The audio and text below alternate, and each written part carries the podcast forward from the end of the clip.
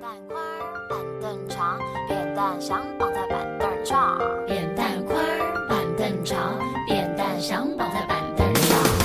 伦敦玛丽莲买了件旗袍送妈妈，莫斯科的布斯基爱上牛肉面疙瘩，各种颜色的皮肤，各种颜色的头发。嘴里念的说的开始流行中国话。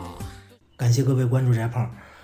从今天起呢，翟胖准备开一个《说文解字》的系列，就是聊一聊中国的汉字，说说汉字的起源、发展，尤其是说说我们很多常见的汉字，它背后有一些什么故事，或者有些什么意思。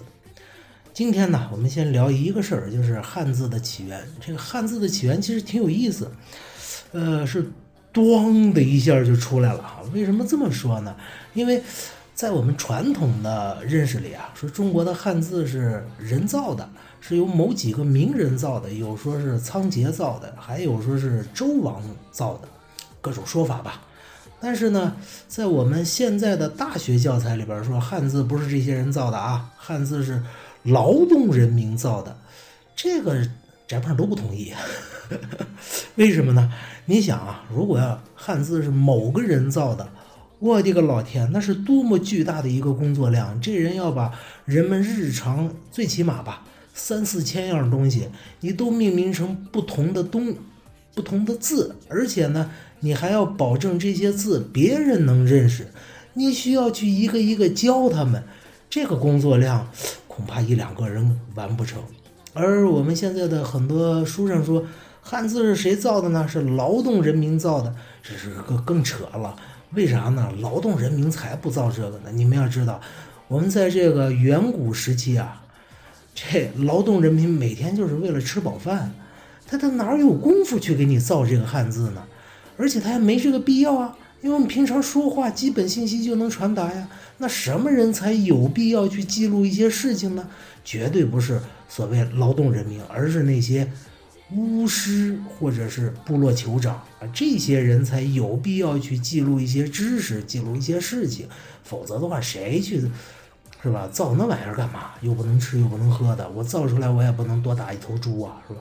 所以呢，在翟胖眼里啊，我们的汉字其实是一帮巫师啊、神汉呐，或者是我们这个古代所谓的贵族哎，他们造的。这点呢，从后来的历史也能看清楚。你像商周时期啊。商周时期，我们现在儒家的经典《周礼》里边就有啊，你就能看到，这个学问呢是只教给贵族的。为啥？因为普通老百姓老百姓用不上。我一辈子不看书，我也照样种种地了，是吧？我根本用不上。这需要用字儿的，就就你们这帮贵族，是吧？你们像上苍祷告一下，是吧？你或或者你们记录一下，今天谁欠我两斗粮食？你记这些事儿。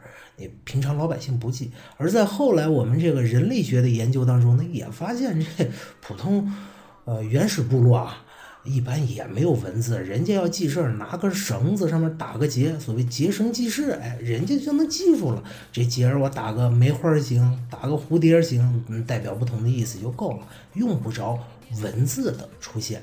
那么中国的文字到底是怎么出现的？呃，这胖也不知道。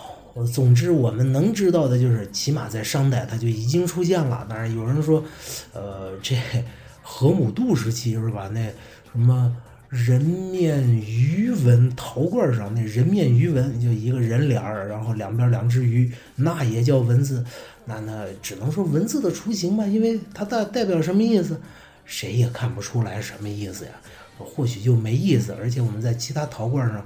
呃，这半坡时期的河姆渡时期的陶罐上也发现了大量相似的纹路。嗯，好了，这就是最后翟胖的结论：文字肯定不是某个人造的，也绝对不是老百姓来造的，它肯定是某些人来造的。好，这就是文字的起源。再见。